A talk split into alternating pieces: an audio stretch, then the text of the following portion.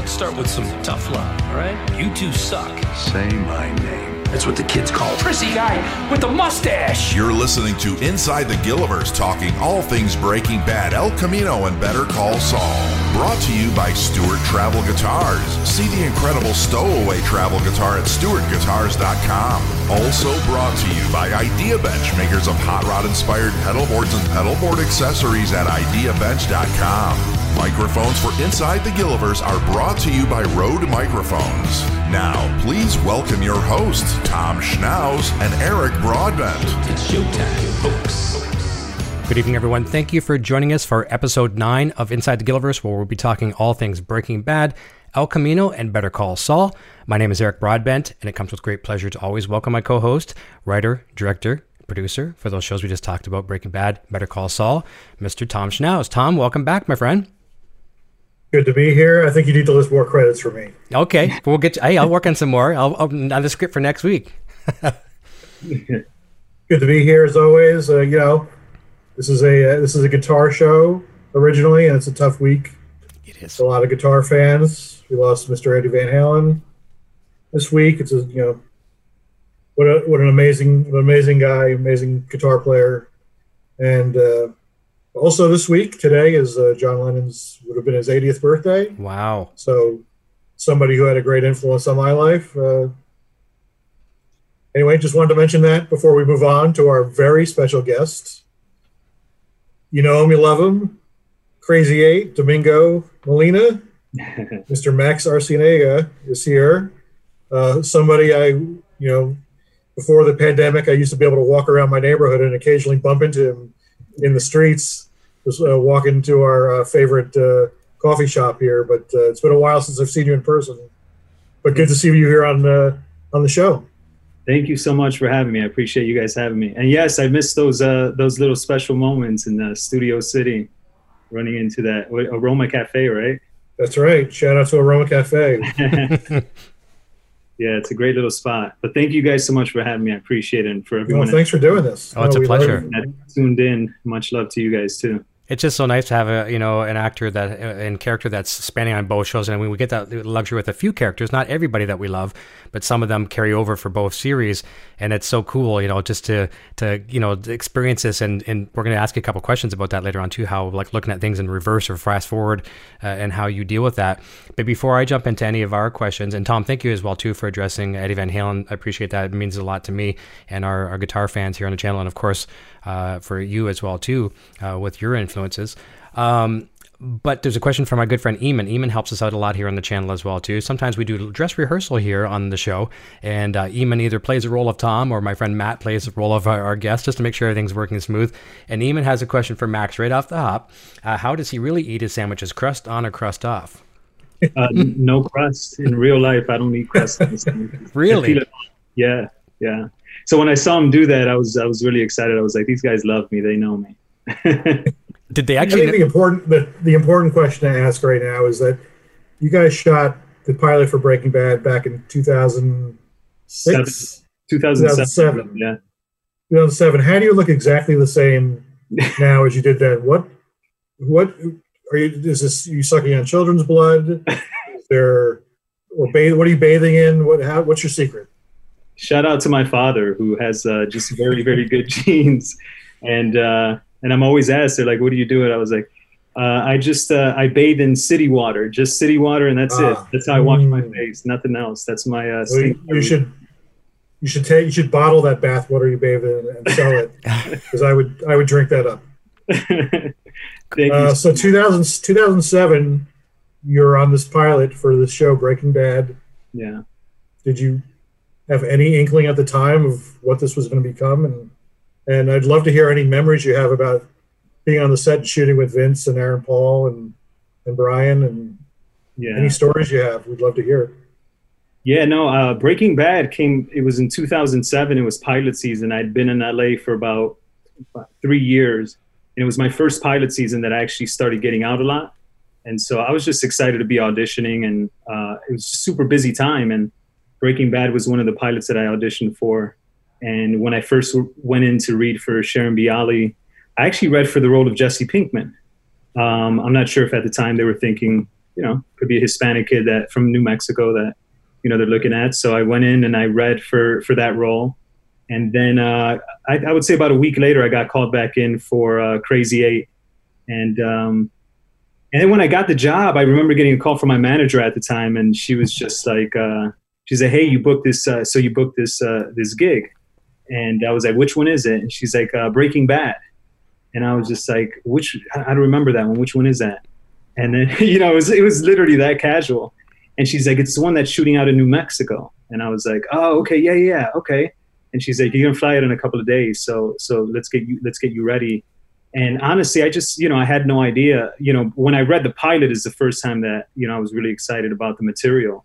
Um, it was almost kind of like too good to be true and no real expectations honestly i had you know it was on amc i think they possibly did they have what the Mad hell is that right yeah did they have Mad Men at the time? I don't even think they had Mad Men at the time, or it could have been like the first or second show. Yeah, and, Mad Men uh, was first, and then Breaking Bad.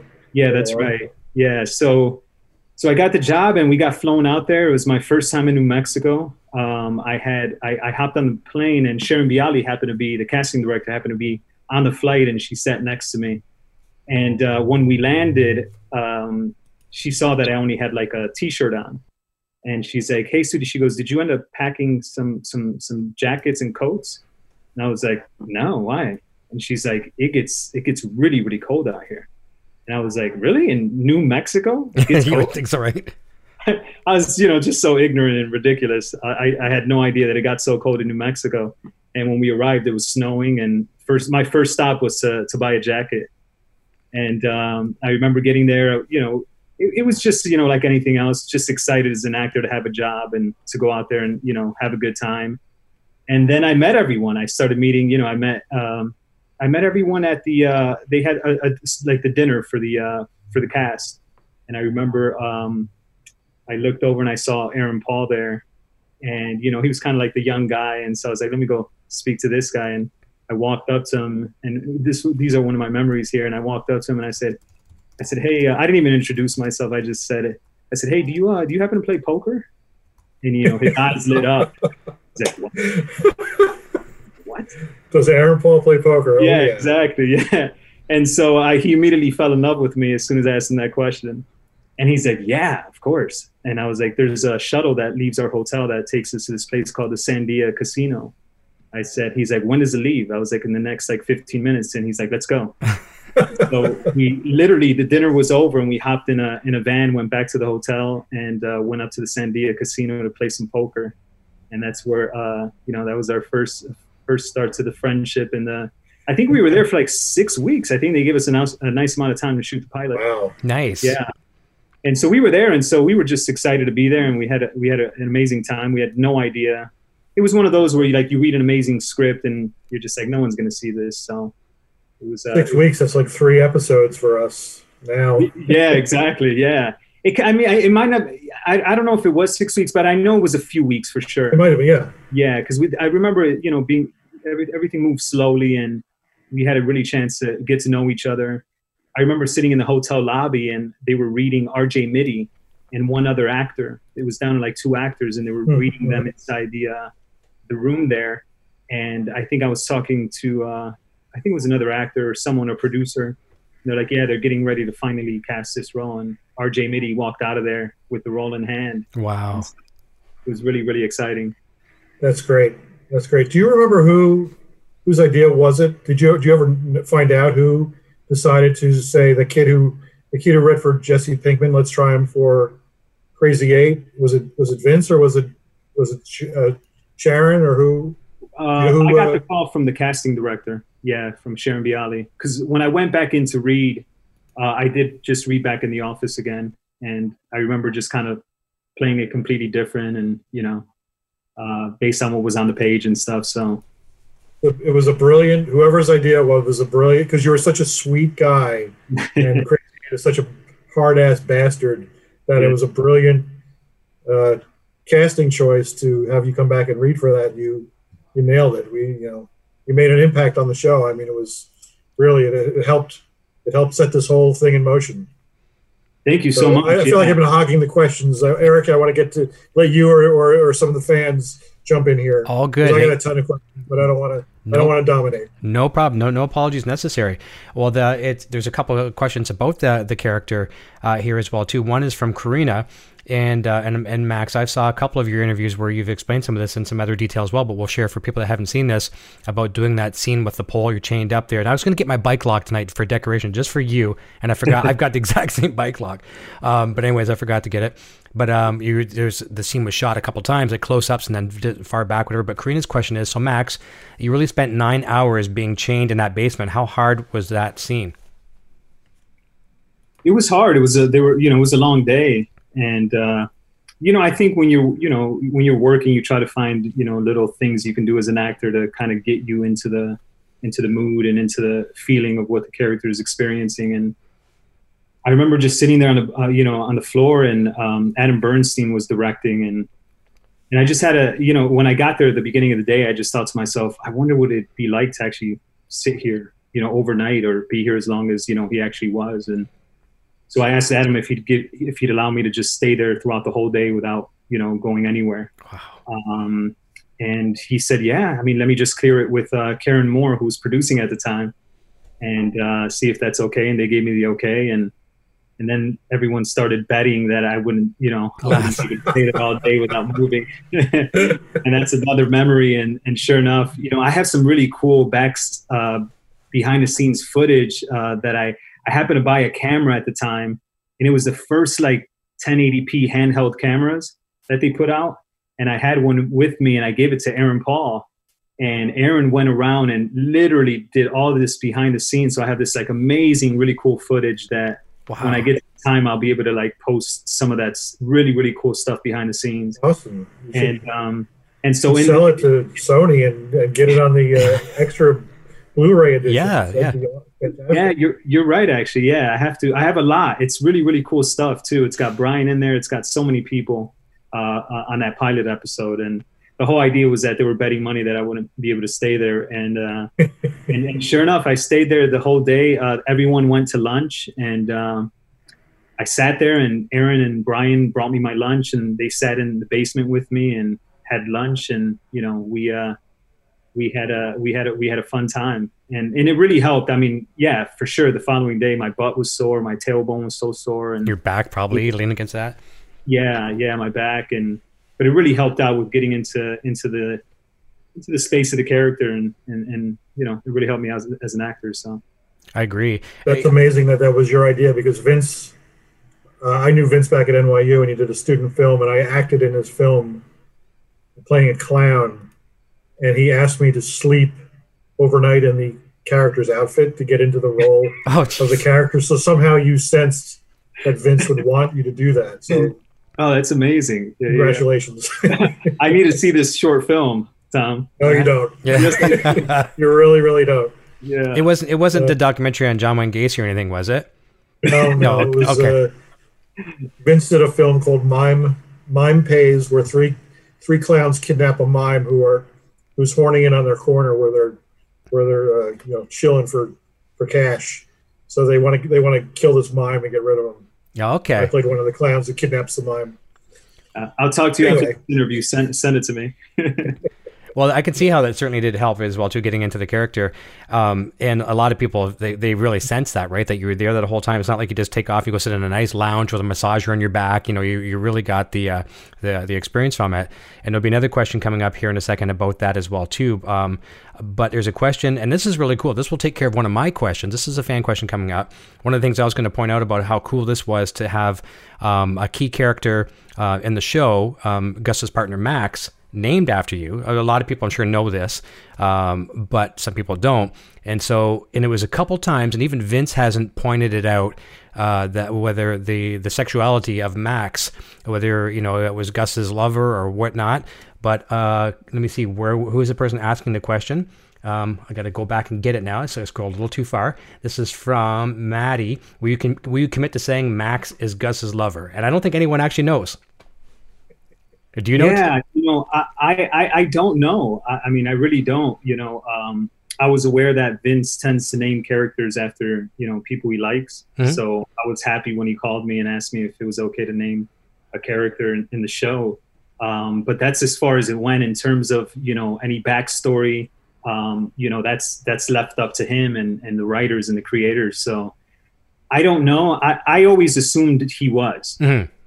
Yeah, I always assumed he was. That was just my opinion on it. But I've heard different different uh, things on it, so I really can't say. But when as a as a fan and watching the show, I, I always thought that he was.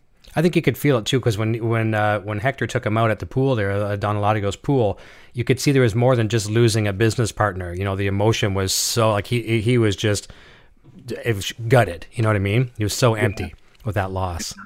Yeah, and it, I'd sometimes it's good certainly not say to, every everything Gus has done is all a chain from that moment.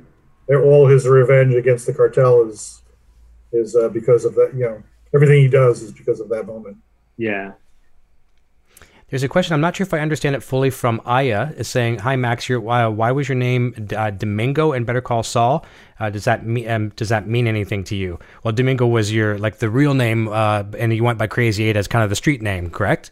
Yeah, yeah, yeah. It means a lot to me. I mean, you know, you're meeting, uh, you're not meeting Crazy Eight in uh, Better Call Saul. You're meeting Domingo Molina, and uh, that alone allows me, obviously, to play the character in a completely different time and a completely different, uh, you know, um, energy as well. Mm-hmm. And I think that was a difficult thing. You know, it's trying to figure. You know, when I did the first episode and they reintroduced my character, I knew, you know, just from him being in the Tampico furniture outfit in the in the in the van, that what he said in the basement in you know uh, season one was actually true. Because I'd always get that question, you know, uh, was Crazy Eight lying in the basement about everything that he was talking about in terms of going to school and working for his father? Was that a lie to try to get uh, close to Bryan, uh, his character Walter White? and um, and that was the interesting thing about trying to play that basement scene was how do you find these nuances and these levels to keep the audience uh, almost on the edge of their seat and not too sure what's true and what's not and that was the challenge of trying to do that scene and and trying to pull them in to make sure that they start you know uh, having feelings for who this person was as a person. And uh, you know that's always the beauty of it right? So how, how long can you keep them on the edge before you pull out that you know broken piece of plate? And Yeah. so uh, when i did the first episode of better call saul i mean you're talking about um, seven eight years later and so you know it gave me a complete it was great because it was a complete i was so detached from crazy eight at the time. And so it was going to take me a little while to kind of find that energy again. And i'd wa- i did watch the episodes a few times before i shot just to kind of remember the slight accent that i was using and the tone of his voice because uh, I, I- speak a little deeper with him. And um, so that took a little while but but then i said to myself am i going to use that? Is he there yet? And so trying to play with the voice as I moved along throughout the episodes leading up to season five, it's it's it hasn't been easy. It's not easy. You know, you you have to try to you know uh, do a lot in, in in very little amount of time, and because they write in such a cinematic way, um, so it's really trying to find those nuances and trying to find those tiny details, those little things that can reveal character as you move from episode to episode and so that's been that's been that's been tricky but yes playing domingo is is is perfect. As an actor it gives me a completely different character to play period. Until you slowly you know start to build and see what happens to him and what he's experienced and you know leading up to the uh, prison scene. Because you know in in, in the scene uh, where jimmy comes to talk to him you know there's that thing you know when he first comes into the room domingo comes in and tries to act hard like he's already that guy and he's not. Because as soon as he tells him that Tony Dalton's character sent him, he became a little puppy again. Yeah. You know, you know, it's like, no, I didn't say anything, please, you know, that kind of thing. So it's interesting to play those moments, you know, trying to find that back and forth of like he's trying to be this person and he's becoming this person. But as an actor, the hard part is like don't give it away just yet. It's coming, it's coming. So that's been that's been tricky not fully broken yet. The, uh, Domingo wasn't really broken yet. It's getting close, but you know, there's going to be some hardship coming. You know, that's going to really push him to that uh, kind of okay. That's all we're doing now is the hardcore drugs. Uh, you know, selling them and being a distributor and you know that kind of thing. Well, here's a question. You've almost answered all of that as well too, but it's going back to that scene again because that's an iconic scene uh, downstairs uh, with uh, Walter. You know, contemplating is he going to kill you or not. This is from Bob. Um, and again, it's, some, some of it's been addressed, but it says, Max, your scene in the basement when Walt is looking for a reason to let Crazy Eight go uh, is truly compelling. Uh, how did you achieve that kind of realism and, and total uh, believability in your performance? So you you know you talked about what the characters say and talked about the furniture store and stuff like that as well too. But as you as the actor, were there any things that you took to uh, to re- really sell it home? Yeah, I think you know with television, you know things move fast, you know, and uh, I got lucky because uh, Adam Bernstein, uh, rightfully so, brought us into you know to kind of read the scene on a Saturday, and I think a lot of it had to do with like you know who's this guy, who's this kid that's playing Crazy Eight that's gonna you know do this monster scene with Bryan Cranston. Let's make sure he knows what he's doing, you know.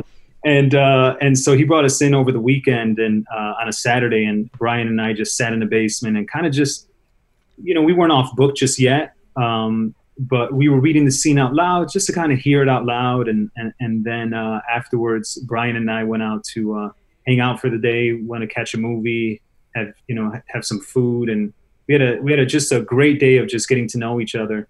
And then uh, the day of, you know, it was uh, just very, very professional, very, um, we were ready to go. And, but we had a nice, you know, connection and we were, we felt safe and, and you know, to be honest with you, uh, uh, you know, when you're working with an actor like Bryan, listening is the most important thing in those types of scenes. I mean, you just have to listen, and I think as actors, that's one of the hardest things to do, and it's the most important thing to do. Right? Is to just listen in the scene, and when you're listening and you're being affected by what's happening, um, it, you know the scene begins you know the work's already done. These writers you know are, are, are, excellent. You know they, they they write very very well and it's all it, it's doing all the work for you. And so you just have to be present you know make some strong choices up front but not be married to them. You know mm-hmm. you do the work and then you slowly allow allow yourself to let go. And having bryan i remember looking across and he has that moment where he starts crying. And so i was like oh this is perfect. You know i this is a great way for me to then you know, use my tactics to get what I want in the scene. And the fact that he was already melting in that way made it a little bit easier to start telling him even more and more personal stories about my experience. And so, so it's a combination of a few things. Yeah.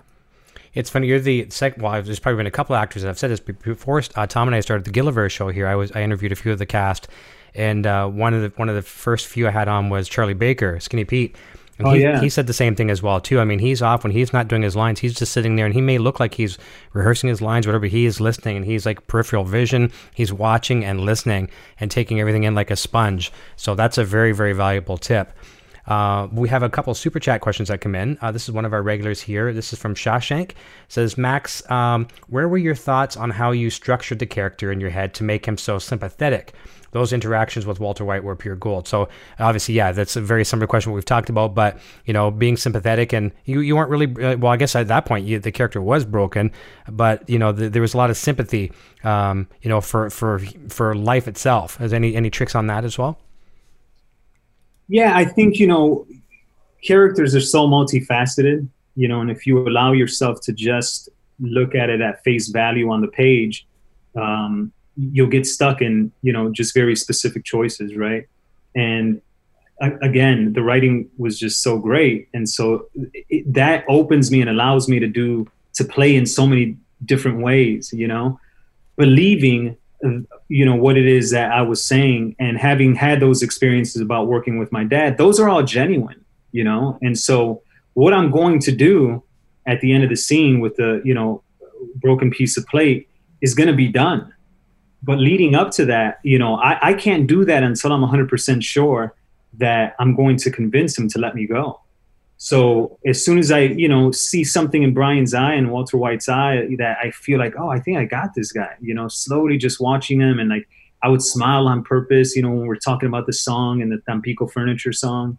Um, you know, these were moments that I'm just like, oh, this is like just beautifully written because I can really just like charm him and charm him and charm him and and then you know get him to go upstairs and get that key and so uh, i looked at those moments you know um, you know what's funny tom a, a story is that you know uh, the, the the jingle was written on the page and bryan and i when we were doing the the scene uh, there was no arrangement to the uh, song oh you're making it up yeah so i i, I just it, it, just hit me bryan's like what do you think it sounds like And I was like, ah, let me think for a second. And and then I just started kind of humming it. And then I was like, well, what do you think about this? And then Adam's like, kind of like it. And then Bryan's like, yeah, I like it. And here's you know here's some advice that Bryan I think has brought up in other interviews, or he brought up in his book or something like that. He's like, oh yeah, he brought it up in his book about the idea of whistling. He'd whistle tunes on uh, Malcolm in the Middle so he can get paid uh, residual money because it's an arrangement, right? So he so Bryan told me he said, "Hey Max, at the end of the day, he goes, don't forget to register with BMI and give that information uh, to Sony, so that way you can get residual money." I was, you know, I was like, I, I don't, you know, as a young actor, you just, I don't want to step on anyone's toes. I don't want to think that I'm trying to take it for the money. And like an idiot, I didn't, I didn't send over the, uh, the thing. And when I started seeing the residual money coming in for Breaking Bad, I was like, Oh, is it? should have done it, man. Is that why Walt was doing it when he was when they were doing the bug bombs? Was that why Walt did that, or was that just written in the script? Like, because Walt was doing a lot of whistling there. You know, Jesse takes off and he's zips up the tent. Uh, you know, and Vamonos Pest. That and he's- was scripted, I think. Okay. I think uh, that that that scene he was scri- he was scripted a particular song, so that was not money Yeah, they- that Bryan would have gotten. They were already, they were probably already on to Bryan doing that on other shows. They're like, don't let that guy whistle. Don't We let that had, I mean, our guest next week, Michael McKean. He, I know, he has some original tunes. I know. I think he whistled whistled in one of my episodes. yeah, There He needed it when he had something, so I'm, I'm pretty sure he got paid for that. that's Tommy cool. Particular, Tom, you think I get any of that retro, uh, uh, I wish. retro pay? Too late. And meanwhile, I do that on this show, and I get a copyright strike, so I got to be careful. here's a here's a super chat from the Saul Goodman Twitter account. Saul Goodman Twitter is awesome. Uh, says, "Don't let shopping strain your braino. Uh, just sing this short retain, refraino. Our furniture is bueno. Tampico is the name-o. I just wanted to hear." Eric sing it. Oh, see, nice, nice. He's so okay now. Okay, so they're gonna come after me. Max chat about Breaking Bad, the dog scene. Oh yeah, the dog scene. Uh, the dog scene. It was uh, it was a fun day.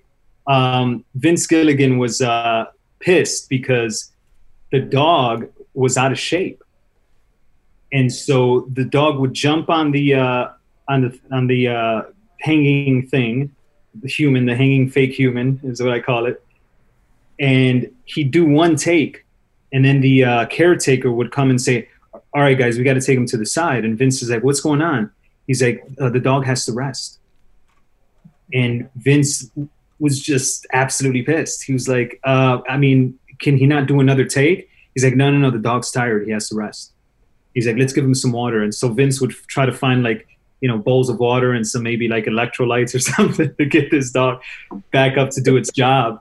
And but but it was so funny because literally he'd go up, he'd do one take, and then the caretaker would come back and say the dog needs to rest and so we were just standing around waiting for the dog to get his energy back and um i mean he was a sweet dog but you know he's a terrible actor I, you know he Yeah. just wasn't in shape Well, so Tom, I'm you've very always, much like I'm like that. I will write one or two sentences that I need to take a nap. yeah. Well, Tom, Vince you've always is always Vince is always giving me bowls of water to keep me Oh. keep me going. You've always said though too, like if you're gonna write, if a writer's gonna write in a pet, or you know, um, they it really needs to be there, right? I mean, be sure about it. yeah yeah but i mean he was a sweet dog and you know we got the job done. Uh it was uh it was it was funny. I, I mean i was you know I, when i first got there you know it's a big rottweiler so you're a little intimidated. Um but you know dogs can tell when you're a dog person. Yeah, Yeah. and uh, luckily I've had some puppies in my life, so that that like- helps. He- Here's another question. and There's a couple super chat questions. This one was from Andrea, and I'm just going to grab it again. She says, "When did you realize at yeah, when did you realize the first time that your character would be so important for both Breaking, uh, or for Better Call Saul after Breaking Bad?" Well, I, I, you know, I obviously didn't know that they were doing the prequel. I ran into uh, Vince Gilligan at uh, one of the editors of Breaking Bad, who direct, who actually edited the uh, basement scene. Uh, Kelly Dixon. Uh, she's a sweetheart. We became friends, and we stayed friends throughout the years. And she had a little housewarming party, and Vince happened to be there, and uh, a few other people were there. And um, I talked to Vince, and I said, "Hey, I'm, I'm, I'm assuming that you know Hollywood's coming after you. What are you, what are you working on?" he's like, honestly, he's like, I've just, you, you know, we, we're working on uh, a possible prequel to Breaking Bad, and he's like, and if it gets picked up, he's like, uh, there's a possibility that we'll see your character again. Wow. Said, "Oh, cool, man." I said, "Sweet." I said, "Just let me know. I'll be I'll be ready to go. You know, just uh, give me a ring." And um, and so I had a feeling I wouldn't be in uh, season one just because you know they're introducing the world and stuff. And and then I you know I got the call for season two, and I loved the way they you know reintroduced and the way they shot it. And you know, for people that knew the show, picked up on those little details and and the way they have those callbacks when you uh, when you fast forward to uh, season five when I'm in jail the way they uh, introduce uh, Dean Norris's characters. So you're, you know, the you know the way they work as directors and is you know very nuanced and unique. And so you know, I I, I mean I knew as soon as they brought me back, I, I had a feeling like obviously you know they're bringing me back for a reason. They're not going to just you know bring back characters for the sake of novelty. And so. Um, so yeah, so I was I was excited. You know, again, you know, it's an opportunity to revisit this character in a completely different universe, and you know, as the seasons went by and, you know, as episodes begin to unravel and, you know, you begin to see the world take shape. Um, and then especially in season five, when, you know, I see what happens and how he becomes crazy eight, you know, the nuances of that. I'm glad it was that. I'm glad it wasn't some over the top, you know, you know, kind of like on the mark thing that he becomes crazy eight. Just very, very, excuse me, very subtle ways to, uh, you know, do those things. And, and that's what they're great at. And so, you know, it's exciting. It's nice to have have that opportunity to have a see yet another character who starts in one place because Gus is very close to where he is.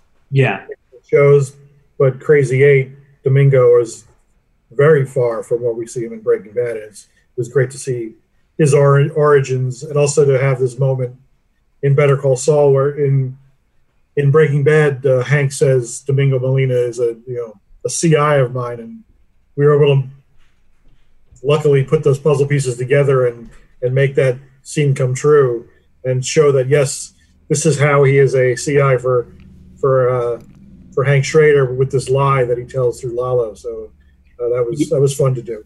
Yeah, and I and I and I really like that because there was a you know it was always like the snitch, snitch, snitch, but realistically, it wasn't his fault. You know, it was uh you know, and it was all for the cartel. So he wasn't really a snitch. It was all it was all to help the Salamanca family. All his all his snitching was to to help take down other uh, uh, outside drug dealers. Exactly. Yeah. Yeah. Here's a here's a. Did a, you? Uh, I'm sorry. Go ahead. Um, going back to the pilot, Crazy Eight dies in that chemical wash. How surprised were you to get the call that the character was back in episode two and three. It was, you know, I, it was it was a shock to be honest with you. I went to Aaron's house after uh, he came. We came back from the pilot uh, where he was staying at the time, and he showed me the pilot episode, and I watched it, and I was just, you know, so excited. I was like, man, this looks like a movie. There's no way they're not going to pick this show up. Um, you know, the cinematography by John Toll was ridiculous, you know, and it, it was just amazing. I'd never seen a pilot like that and uh, and then I was sad. I was like, oh man, this sucks, you know. And you know, we were jokingly, I was, it would have been just great to like just go back just so we can hang out again because we had such a fun time during the pilot. So, you know, all the memories like it would have been great to just go back to the Sandia Casino and play some more poker and you know. And that was it. You know, I was just like, man, this is. There's no. I said to him, I said, there's no way they're not going to pick this show up. Like, it just, there's no way. After seeing it, you know, there's no way to they wouldn't do that. And um, and sure enough, I remember he uh, he called me. He called me, and he was in shock. He couldn't believe it. And I had I my agent hadn't told me yet. And so when he called me, and he's saying he's like, "What?" He's like, "What happened?" And I'm like, "What are you talking about?" He's like, "Can you believe it?" And I was like, "Dude, I have no idea what you're talking about." And um, and he's like, "What do you mean?" I was like, "Yeah, I don't know what you're talking about." He's like, "They're bringing you back." And I thought it was a joke. I was I was like, "How are they going to bring me back? I died in the." Uh... And he's like, "No, no, no, they're bringing you back. Like you're coming back." And and then I was like, let me call my agent to, to double check. they called me up, and and truthfully, it was just you know the excitement of going back. I still felt like, you know, when I read the basement scene, I was like, this sucks. No one's gonna see this. You know, no one's gonna see this, and you know, such a great like you know opportunity for an actor to really you know flex your your your um, your acting skills and you know what you've worked hard for to have an opportunity to have a scene like that and have a moment like that and and so I was just excited. And so when we got back, it was that same energy that we had from the pilot, and you know, it was all out mayhem in terms of like you know having fun and going out and you know roaming the ABQ and you know so many memories. Just a, an absolute blast and and it was very interesting though because um, you know after after that I was you know I was going back to the to the hustle and that's you know going in the rooms and auditioning and auditioning. I mean just busting I mean busting my butt. Like I mean you have no idea. Like it's It's not easy. I would never. I would never want to be an actor. man I yeah yeah so i was back on the hustle like hardcore hardcore and you know auditioning and you know i was booking some jobs and you know it was great i was i was blessed to have the opportunity to work and but about three years go by and then uh breaking bad hits netflix Mm. and um and so you know there was a lot of people who hadn't seen the show yet even though there were three seasons in especially the casting community and so all of a sudden you know three years later i'd walk in a room and you know one of the casting directors would be like oh my god max i just saw breaking bad Nice. you know, I loved the show and I loved what you did, and and and then it slowly started happening. You know, the snowball effect of that, and same thing in another casting office, another casting office, and and truthfully, I mean, you know, that really really helped me out with you know, you know, because it's one of those things, you know, about confidence and casting wants to have wants to make sure that you're going to deliver and you're going to do a great job. And. Um, the more jobs you book, the better it looks that people are taking chances on you and they can count on you, and that you're a professional that you show up and do your job. And um, and that helped me with uh, getting other jobs. And, and, you know it was a s- slow slow snowball effect but it was like three three and a half years in after the show had already aired That's right. Well, that's like a, to, to talk to the music world for a while. I remember Kiss when you know I- I'm a Kiss fan as well too. You know, and they had their they had their Kiss Alive album out, and someone asked, uh, you know, Paul Stanley, "What's it like to be rich and famous?" And he goes, "Well, I know what it's like to be famous, but you know, it took quite some time before all that huge success came, right? But then because of that, just snowball and snowball, like you said as well too.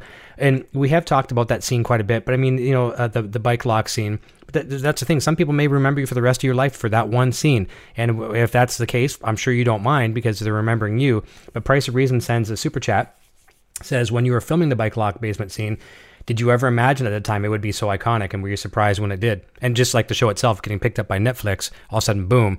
But were you surprised thinking this little scene? Like you kind of said you didn't even know if it was going to be in it and then look at how iconic it is.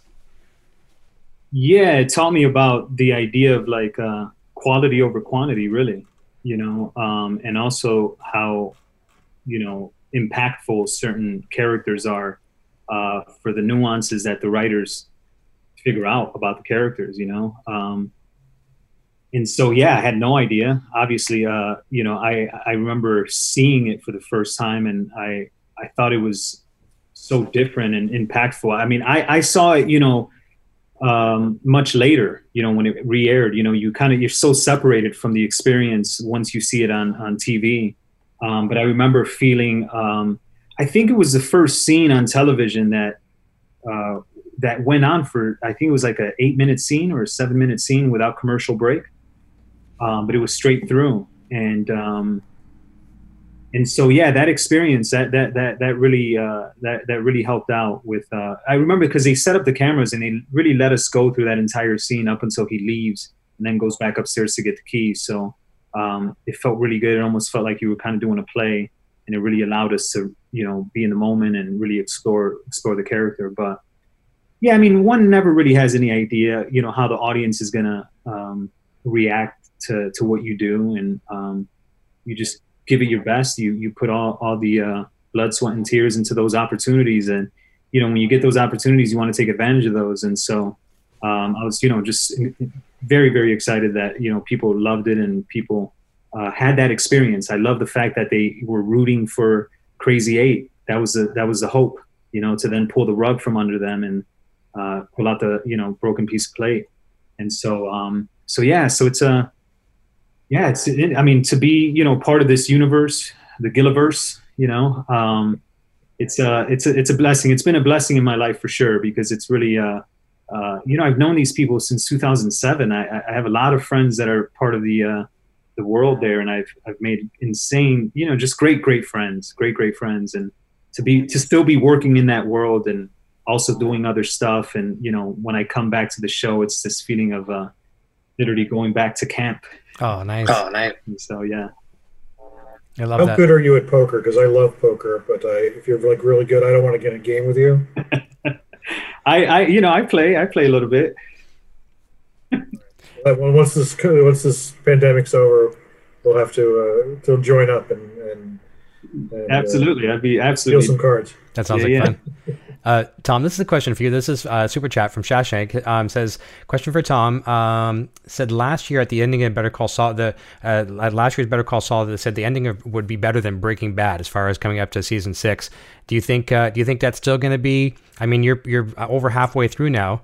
Uh, is that a lot of pressure to even ask that question? Do you think you're on track? There? I'm not answering that question. Okay. Vince Vince said that in an interview, and I I want to punch him in the in the nose. It, it put some big shoes, right? You got to fill. You can't say things like that because we could fall fat flat on our face right. trying to Right. stick this landing. I don't I don't know. It would better, you know. It's two completely different shows. I hope people like where we're going with the ending. I'm not going to say it's better than Breaking Bad or one show's better than the other. They're just different shows. Mhm. They will have different endings. I hope the end, ending of, the, of Saul is satisfying and good and, and talked about, but uh, we're not even there yet. So I do, Yeah. you know, we have some idea how it might end, but we're not there yet. So Okay, that's fair. it could change from where we are right now. Yeah, and at a given any any any minute. Here's a really good question. This is something I know Max was Max. You know, we wanted to talk all kinds of Breaking Bad tonight, and I told him I was going to ask about this, and a fan is asking about it. So now we're going to put him on the spot. Uh, Elizabeth says, uh, Max, can you tell us a little bit more about the uh, the acad- this acting academy and the classes that you have? Yeah, um, I started an acting school called MA School of Acting, and um, it's something that I've had in my mind for years. Um, and it came, it stemmed from you know when I grew up in Chicago, you know, and I was, I caught the acting bug in fifth grade. I did a play in fifth grade, and I remember uh, in the neighborhood that I grew up in, there was really no one to talk about. There's no one to talk to about acting, and uh, I didn't. There weren't really many resources. I, I wasn't too sure you know, it, it was something that I enjoyed and uh, and I really, you know, kind of, I kind of loved. But it was one of those things where I was like, well, no one does this in the in the neighborhood, and so kind of threw it in the back in the back burner. And uh, in high school, it started com- coming up for me again, and I was just like, ah, I kind of want to take some acting classes, and um, I think maybe right out of high school, I think it really, really started, you know, um, started picking at me again. And then I just, you know, I, I, I was looking around. I went to the local theaters to see if they offered acting classes, and um, got into one acting class. Uh, I think I was doing my general eds at Northeastern Illinois University, and uh, they had a they had like a you know basic acting class there. I took an acting class there and was reminded how much I loved it. And then outside of uh, school, I went and I think it was Victory Gardens Theater was in Chicago was offering like an acting class, and I jumped into that and then just kind of had to find my way. I, you know, it was there were no real resources, and no one in my neighborhood was an actor, and no one was of that world. And so, I always thought to myself, I was like, hopefully one day I can, you know, provide a service like that, you know. And um, I went to college. I was a theater major, and but I was also interested in television and film. And so there was a lot of things that I had to learn outside of the theater program, the theater curriculum. Uh, once I got, once I finished my BA, um, and and so when I moved out to Los Angeles, I was like, well, I love theater and I love TV and film, and so when I gained all the experience over the years since I've you know since I moved out, um, I thought to myself, well, I, I'd like to offer something a little bit different, something that's more focused on TV and film, and so um, that's where the idea stemmed from, and um, and then uh, I started doing some workshops with. Uh, uh, in Chicago, as you know, when I'd come back home, I actually started an acting group in in Los Angeles with a bunch of friends of mine. That's been running for about ten years. We'd meet like on a Tuesday for a few hours in the evening. It became really, really popular, and so a bunch of actors would come in. It was free. We'd all hang out. We'd uh, work on our auditions. We'd self tape, and uh, and I would run run the class per se. And from that, I started just you know looking at all the uh, things that you know we can add to a curriculum um, and so I started going back and doing like uh, workshops um, in Chicago um, with a friend of mine who uh, who's an agent in Chicago. Um, and so uh, her name's Vilma, and Vilma and I started doing these workshops, and she was offering it to uh, some of the talent that she represents. And you know, we kept doing it and doing it over, and you know, people were really interested, and we were offering something very, uh, very unique. Uh, came up with a curriculum called In the Rooms, uh, because it's pretty much where we spend as actors all of our time. Most of our time is in the rooms auditioning for casting directors, producers, directors, the studio, the network, or in our own room doing self tapes. And so I created a, curric- a curriculum called In the Rooms TV Audition Conservatory. Acting part one is co star, acting part two is guest star, acting part three is recurring, acting part four is series regular. And so I have the students go through that process so they get to experience what the audition process is for the overall arc of the actor.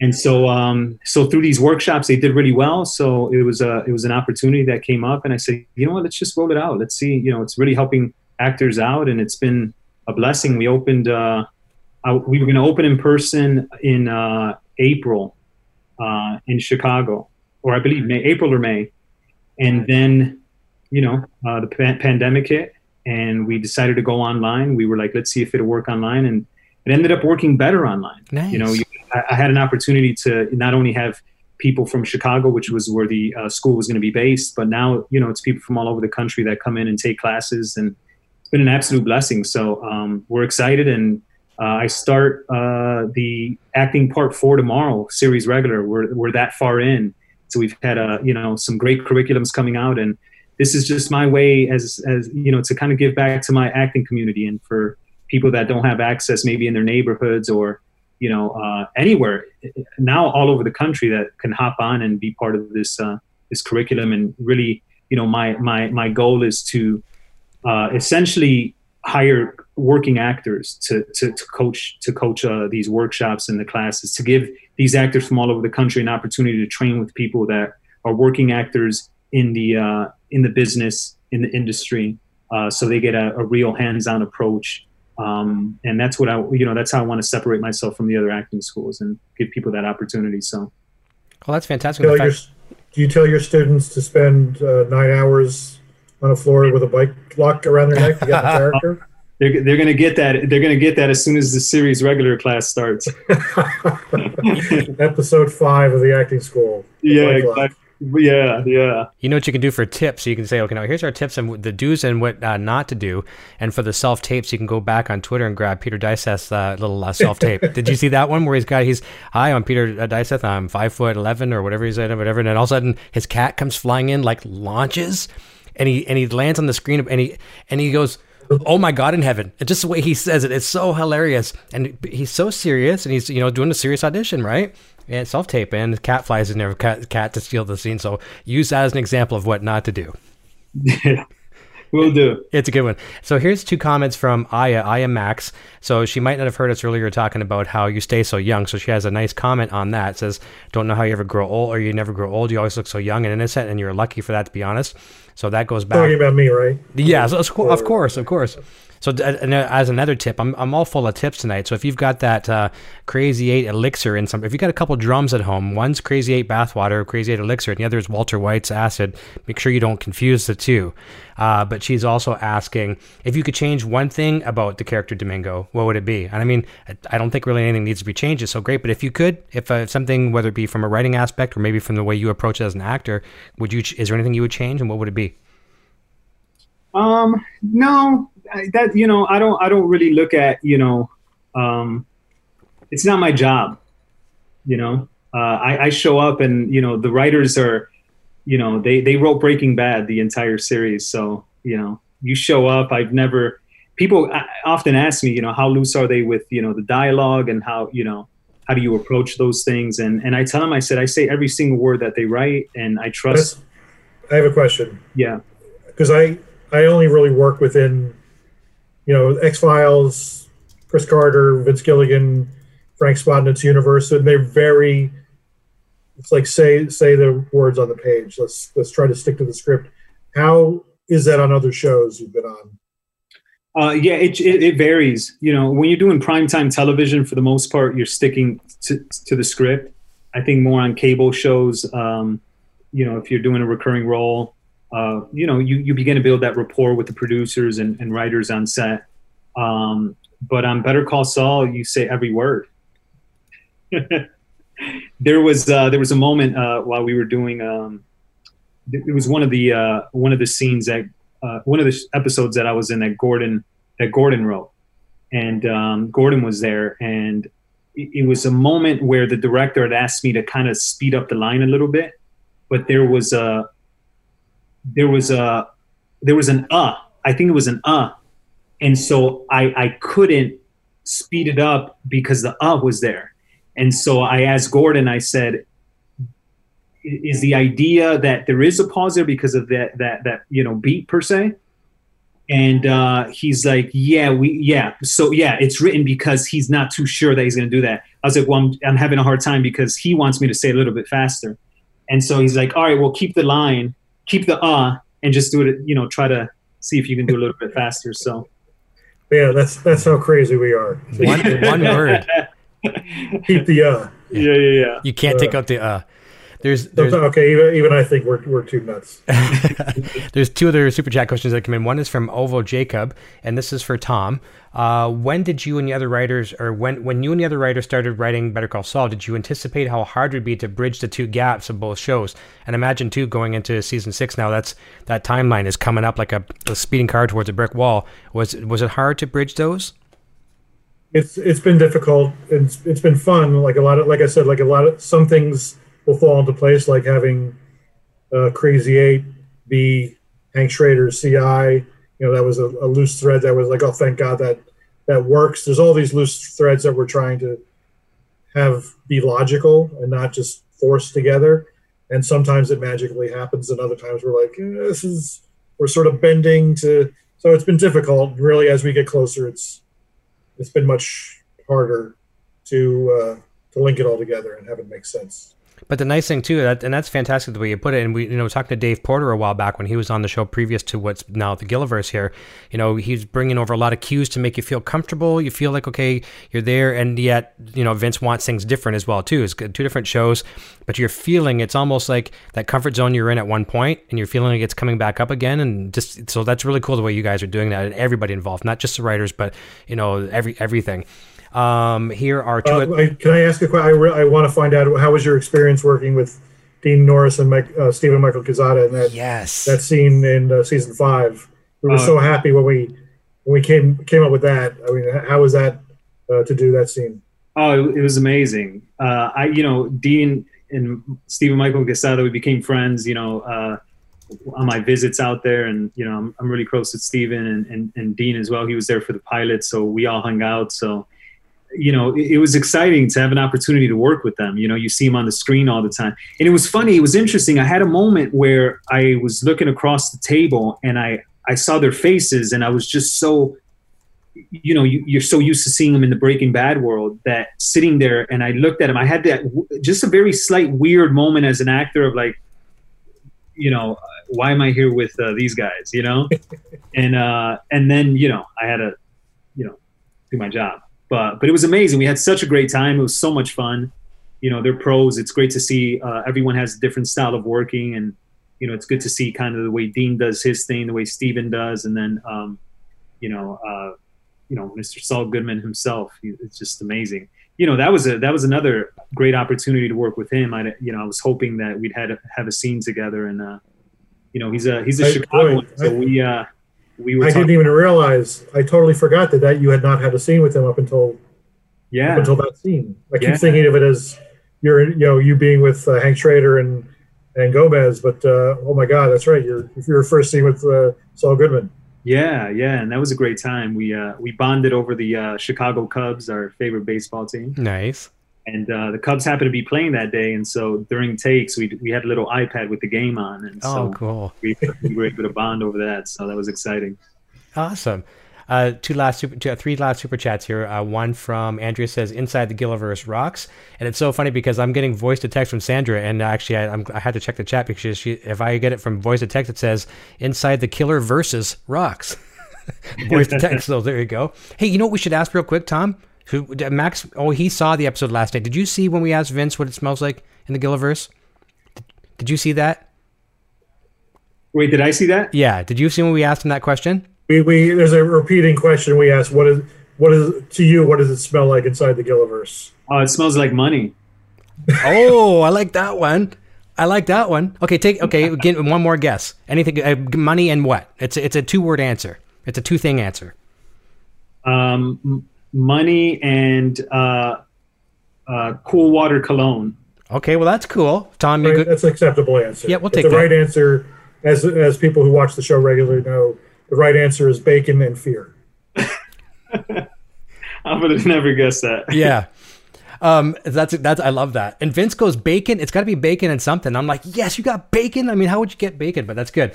Uh, Shawshank says, Tom, it's been wonderful seeing you as a co-host on the show. I agree 100. percent Wish you all the best for season six and great conversation with Max. Wonderful initiative.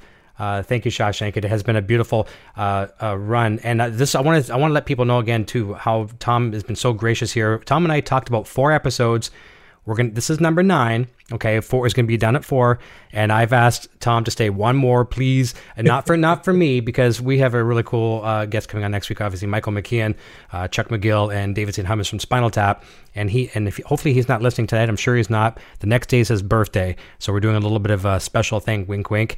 Uh, and nice to have Tom here for his birthday. Uh, from William Tagalamonte says, uh, "Thank you all for a great show. Thank you for the super chat." Uh, and yeah, Nat Romero saying, Great questions, Tom. You're the best co host. You'll be missed, and we will miss you. But we're going to keep this going in Tom's honor.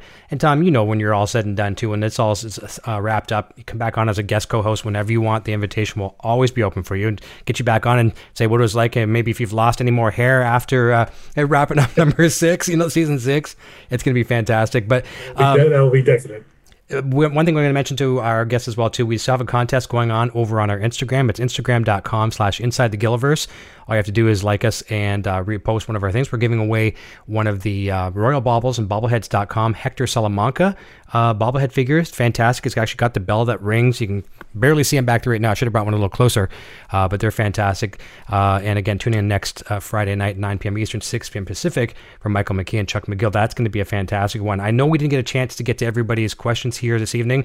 Uh, but Max, I'm going to give you an open invitation whenever you'd like to come back, uh, and maybe throughout the like we're going to be running this all through season six and after season six as a recap, and maybe, maybe a couple episodes. Uh, we'll have some several people on as a panel, bring you back on, and some of the other actors. Love to have you again. Thank you so much for having me. I appreciate it, Tom. It's great to see you too, and uh, seeing you. Thank you, you and thank you for doing this. It's been awesome. And a big thanks to uh, Sandra Lee over in the chat, running the chat as efficiently as possible, and her other moderators as well, too. Mark Taylor, thank you, Mark, so much for helping us. And we'll look forward to seeing you next week. And don't go away. Max will say goodbye to Off the Air. Everyone, thanks so much for tuning in, and we can't wait to see you next week. Be safe out there. See you next Friday right here inside the Gilliverse, and uh, where it smells like bacon and fear. There you go. Love it. I love it. See you soon, everyone. Take care, guys. Thank you.